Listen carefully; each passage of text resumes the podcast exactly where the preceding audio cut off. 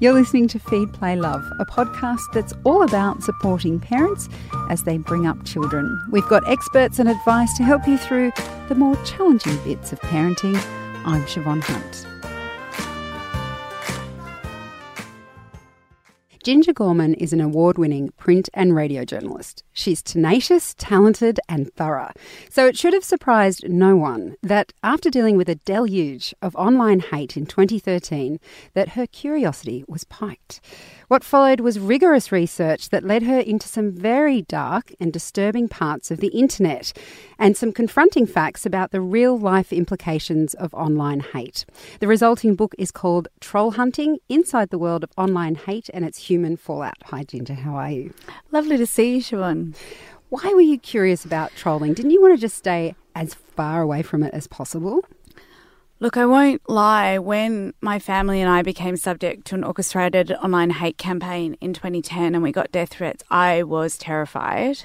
And so was my husband. And, you know, I did really have this moment of thinking did I just put my kids' lives at risk because of my job as a journalist? But once that died down, probably about a year or 18 months later, I really just started to wonder, you know, why would you send someone you don't know a death threat? And at the same time as that was happening, I was still working at the ABC, and a lot of my ABC colleagues, particularly women, were getting these absolutely vile threats, like rape threats, death threats, beheaded women in their inboxes, like just disgusting. And some of them were afraid to go home. Similar stuff was happening uh, to people I knew in the States. And I just wondered who those guys were, you know, like what was motivating them. But I did not know what I was walking into. And, you know, even when I went to write the books, so I had been covering cyber hate for a couple of years and I had been talking to trolls for a couple of years, I had no idea how dangerous they were, the guys I was going to meet. Like these guys in my book, they're responsible for murder and terrorism and they incite people to suicide and they are responsible for real life stalking. So there's all kinds of crimes that these predator trolls, so that's really extreme trolls who do real life harm are doing. And I did not understand that. Like, there's a real psychopath in my book, Mark. And I mean, I just went to meet him with a tape recorder the first time in a cafe. I didn't realize that he was responsible for getting people killed. So, yeah, it was so naive in retrospect. But I suppose no one had looked at it before in this way, so I didn't know. But now, I mean, I, it makes my heart jump into my throat because I didn't even tell anyone where I was. I didn't put it into my diary or anything, so it wasn't like I was safe. Yeah, which is incredible because you are a mum of two young children. Just taking a step back from the actual content, um, you're a, you were a freelance journalist at the point where you decided to write the book. Um, but it is a book that you would have known before you started would require lots of research and a lot of time. Was is writing a book in this way good for family life or challenging just in terms of time? No, and I mean, look, aside from anything else, my husband said to me, please don't, please don't do this. Like, just leave it alone, you know. You know, Siobhan, maybe it was bloody minded, but I didn't really feel like I had a choice. I knew it would be psychologically hard and time wise, it would be very hard. And you know, my eight year old said to me the other day, I'm sick of your book and I'm sick of frozen pizza. and I mean, that is the extent of it, right? Like, yes. I was uh, working 70 hours a week, 16 hours a day. I did still take them to school, but I'd be writing all night. And I think that you know, the parents at the school thought I was jobless and maybe even homeless because I would turn up without any I, I turned up in the pajamas I had been writing in for almost 24 hours and I was actually quite alcoholic by the end of it which is in the book the kind of unraveling of my mental health and I had alcohol and coffee on me and you know I really was a mess. You weren't reported so to docs in that I'm time? not, no I'm not recommending it as a parenting strategy. But I do hope that my kids understand that in a way I did it for them like I don't want my children to grow up in a world where people are getting harmed and killed because of what happens on the internet. That absolutely terrifies me. And I, I don't want anyone to be in that world. now or in the future. So no, it was incredibly hard on my family and my marriage, and I don't recommend it. but uh, I'm proud of the book, even though it was so hard. I mean, it did, like, let's be clear, like, I had really bad PTSD and depression by the end of it just because it was so violent and so dark. And I had to do a really specialized course of therapy for trauma in journalism uh, in order to be able to face the media and talk to the public which I wanted to because the whole idea is to make the internet safer. But it's not, I would never do it again like that. No. Go, going back to what you said about um, how you went in and you were quite naive about how dangerous these people were. I would suspect that most people listening don't really understand that because they're probably in the same place that you were. That's right. And to be fair, the police don't understand it. I don't think even the social media companies have a ha- handle on it either. Like internationally, police do not understand this. They are focused on terrestrial crime. And so, if you are, for example, a domestic violence target and you go down to the police station and your ex partner is predator trolling you and your life is at risk, and you say, I'm being trolled, they will say, Stay off the internet, love. They don't understand how sophisticated and how dangerous this stuff is. And so, I mean, I know now that the New Zealand police and Australian police are using my book to guide their future responses to cyber hate. And I'm glad because when I gave uh, evidence to the Australian Senate hearings into cyberbullying last year, and I said, you know, this is linked to terrorism and this is linked to domestic violence, I could see them looking at me like you're out of your mind at that point. I mean, that was well before the Christchurch massacre happened. So that guy was a predator troll. He was involved in a lot of those uh, uh, groups on 4chan and 8chan, like those real white supremacist kind of groups, and a lot of them are. Now it's becoming clearer and people are starting to wrap their heads around it that it's not just people being mean online and pull your big girl panties up, that actually this stuff at its very extreme end can be very serious. But look, you know, I mean, trolling can be really funny too. Like, it's a spectrum of behavior. And I would never even say that trolling shouldn't exist because it's a lot of it has a political purpose or a social purpose. And some of it is actually quite hilarious. Like, do you know what a Rickroll is? Oh, yes. You know, yeah. like it's a really famous, very old type of trolling where you think you're going to click on a link of something probably very serious and you're in the middle of your research doing something and then you end up clicking on Rick Astley's song, Never Gonna Give You Up. you know, like that kind of trolling is amusing and funny and uh, has a purpose, you know. So uh, there is, it's a spectrum of behavior and I'm really talking about the extreme end. But that's, you know, as a society, we haven't got a handle on it. And the police need to wake up and pay attention. And also, you know, the social media companies are absolutely uh, complicit in this stuff. They make billions of dollars from our data. They pay no tax at all.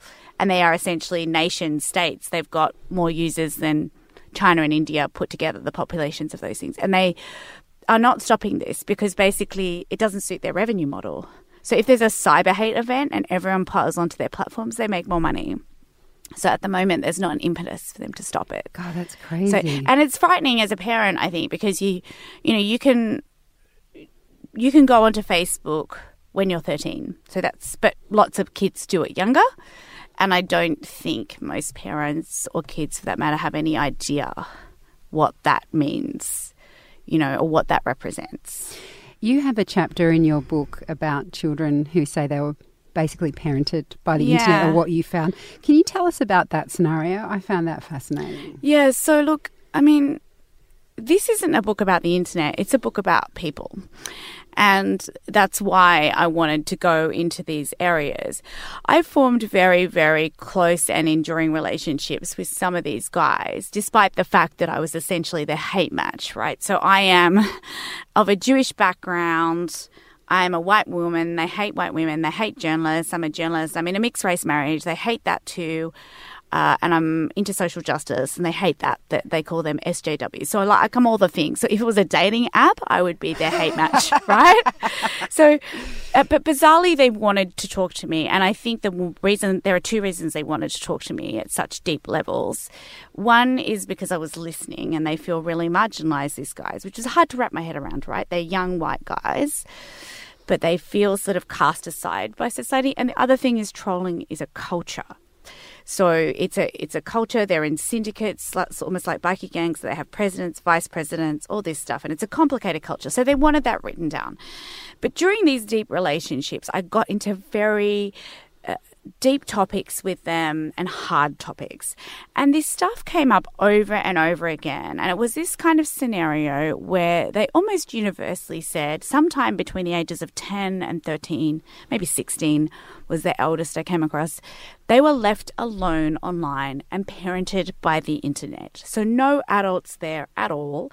And these young kids are sitting there on the cesspits of the internet. So 4chan, Reddit, Tumblr, 8chan, these kind of platforms.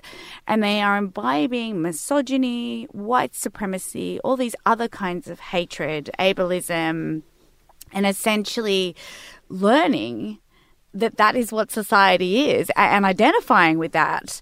And so, you know, I don't think we can be surprised then that like a few years later they get spat out as violent internet trolls. And you know, with the Christchurch killer, for example, so that happened six weeks after my book came out, that massacre, and it was devastating because that was the kind of thing I was trying to stop. I was waiting after that happened for somebody to say he was alone on the internet. And his grandma came out and said he didn't really have any friends, he was always alone online. And I was like, of course he was, you know. So this is a parenting story, really, is what I came to. I had this moment where it sort of rained down on my head, and I realized nobody's kissing and cuddling these kids like I do with my kids. Nobody's explaining to them how life works or helping them get through their social interactions or their schooling or, you know, teaching them the things that we teach children. So it's actually. Uh, all of our problem. Like these are all of our kids. These are our kids in our community. And not only do we want them to grow into lovely, caring, productive adults, but we don't want them to do us harm like this. So I think it's urgent. You know, it's an urgent intervention point. Do you feel like you're being heard now? You mentioned that you've given evidence and um, you, sorry, I've forgotten what trial it was? Oh, at the so yeah, last year there were Senate hearings into cyberbullying. Yeah, so you yeah. so the people are calling on you for your information. Um, it was a, it is a groundbreaking book. Do you feel like it's starting to change? Like the, are people hearing you? Look, when the massacre happened, the Christchurch massacre, I was so devastated because I had been to Facebook about a year earlier when I was writing the book, and I said to them, Facebook Live is not safe because there are really similar products and people are getting um, murdered and raped on those platforms and this platform isn't any different and they said yes it is you know um, and when the massacre happened I was so devastated because I felt like the book didn't come out soon enough almost. And then, I mean, I, I, got this email from a woman in the book. Her name is Dr. Heidi Beirich, and she's from the Southern Poverty Law Centre in the States. And she tracks extreme hatred. And she said to me, You know, Ginger, like, I'm sure you're devastated, but now is not the moment to hide in bed with the covers over your head. You have to stand up and speak because now's the moment people will listen and you'll get the change that you want. And that is actually what's happened. So I went to New Zealand right after the massacre. I was explaining the context of the Christchurch killer. I was mobbed by the media. And in that week after the massacre here in Australia, uh, you know, I heard Bill Shorten, Mitch Fifield, Angus Taylor, all these Australian politicians were actually parroting the phrases I've been using in all my talks. And people were texting me going, dude, they're plagiarizing you, dude. and, you know, first of all, I was like, oh, damn, like they're plagiarizing me. And then I actually thought, good.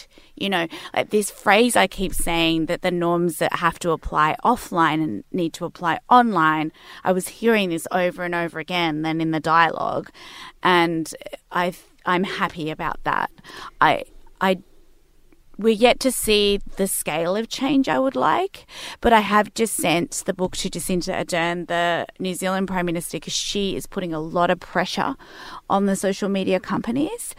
and you know people kept writing to me saying you got to send this to Jacinda and I, I thought it was that, that was a bit up myself actually. But um, finally someone who helped organize her visit to Australia sent me all the email addresses and said no you need to. And her office seemed really happy to receive it.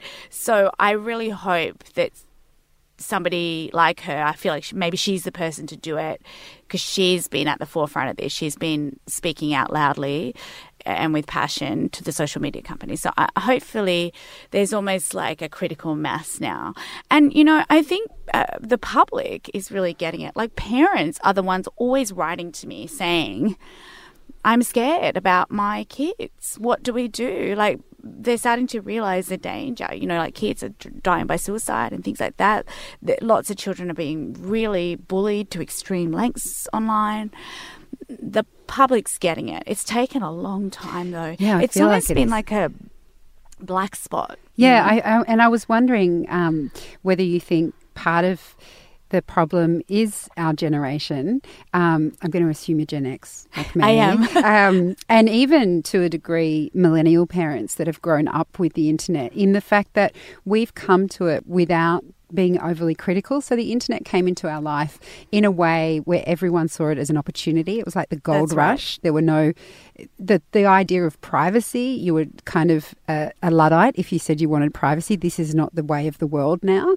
Um, are we part of the problem because we've always had that mindset and now we can see oh it's not some ephemeral thing that is just all you know finding information right when you need it and everything's lovely and easy that Yeah, I mean, absolutely. That's one thing. There's a few things. The first thing is yes, we all saw it as an opportunity. And to be fair, like, I heard one of the fathers of the internet, Vince Cerf, speak at the ANU, and so he's the guy that create, helped create the ARPANET, which is the forerunner to the current modern day internet. And, you know, he and his cohort, men and women, they really saw it as a huge potential for humanity to connect us all and give us all a voice. And that's the way it was sold. And I mean, I remember being connected to the internet for the first time. It was incredibly exciting and it has connected us in many ways and given us many economic opportunities and other things there was still was always an idea that it was virtual, that it's some sort of fairyland and it's not real life. And the, that is a ludicrous kind of idea that we have held on to. Like, if I order my groceries online, they come in real life. If I apply for a job in online, I can get that job in real life. So, this sort of disconnect we have, like it, when I was talking about going to the police station and saying I'm being attacked online, there's an idea that it's not real life. But if somebody said to me, you know, I'm going to kill your kids and cut your uterus out in the supermarket, that should, which they wouldn't, right? no they wouldn't But but it is just as dangerous in the supermarket as real life. But in the supermarket, the police would come. On the internet, they probably wouldn't. So, but the dangers are just as real, and my book proves that. So. Yeah, there's that kind of disconnect. The other thing is, I really do think it was like domestic violence was 30 years ago that uh, you know a lot of times women are attacked at greater rates than men and a lot of times so 44% of australian adult women have experienced online harassment and it's 34% of men. But against women the harassment is more violent and sustained and sexual. So that's the research that i commissioned from the australia institute for my book. So i think oftentimes it's seen as women whining. It's a private matter. Police don't really know the law. They don't really know the legislation and they're confused about it and they're not resourced or trained to deal with it.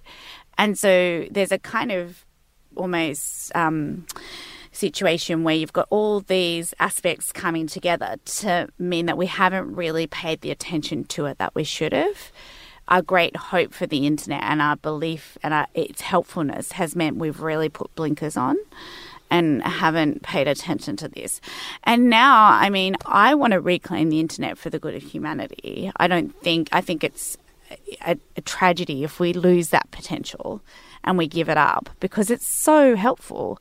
Like, it's so helpful in so many aspects of our life and we need it. Like, the United Nations has just recognized internet access as a human right. So, actually, it's not just uh, that we like to have it and we can get offline if we want to. There's this kind of thing that people say and the police say is if you don't like it, just get off the internet. I mean, who realistically could get off the internet? We use it for economic reasons, we use it for social reasons, we use it for research, we use it for our banking. I mean, we use it for everything. Yeah. So it's really more like, what are we going to do to fix it? And are we really willing to let this incredible resource slip through our fingers and become a cesspit of hatred where people get harmed? And I mean, I go back to social media companies. I just can't. I mean, I'm gobsmacked as to why we're not calling them to account as a community. Like, can you imagine if a car company put cars on the roads without seatbelts and people were getting killed? Would we all just sit by and go, no worries? That's a bit sad. That happens online sometimes. You know, we wouldn't. That happens on the road sometimes. No, we have a huge campaign to stop it. We have better laws, we have better law enforcement, we have better education, we make the products safer. Like we do all the things to make sure we can still drive on the roads and it's safe. So that's what we need to do with the internet, you know. Oh, well, um, Ginger, your book is definitely the start of something big, I hope. Thank you so much for Thank you for in. having me. That's journalist and author Ginger Gorman. Her book is called Troll Hunting Inside the World of Online Hate and Its Human Fallout. You'll find links on where you can get a copy in the notes of this episode.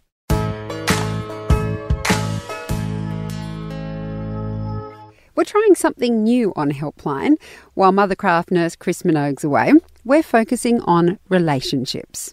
It might be important for this particular mum to put themselves in their friend's shoes just for a moment to acknowledge that they might be grieving the loss of a friendship and that they really are feeling a deep sense of, of loss and grief over this because they probably have invested a lot of time in it. And perhaps that's the same for the mum in question as well, that they're grieving the loss or the change of a friendship dynamic. That's Kirsty Levin, a counsellor with the Parents Village. She's an expert at dealing with how relationships change after children, from friends to partners to parents and in laws. If you'd like to ask a question, send it to helpline at theparentbrand.com.au. This podcast is produced by Debbie Ning, and I'm your host, Siobhan Hunt.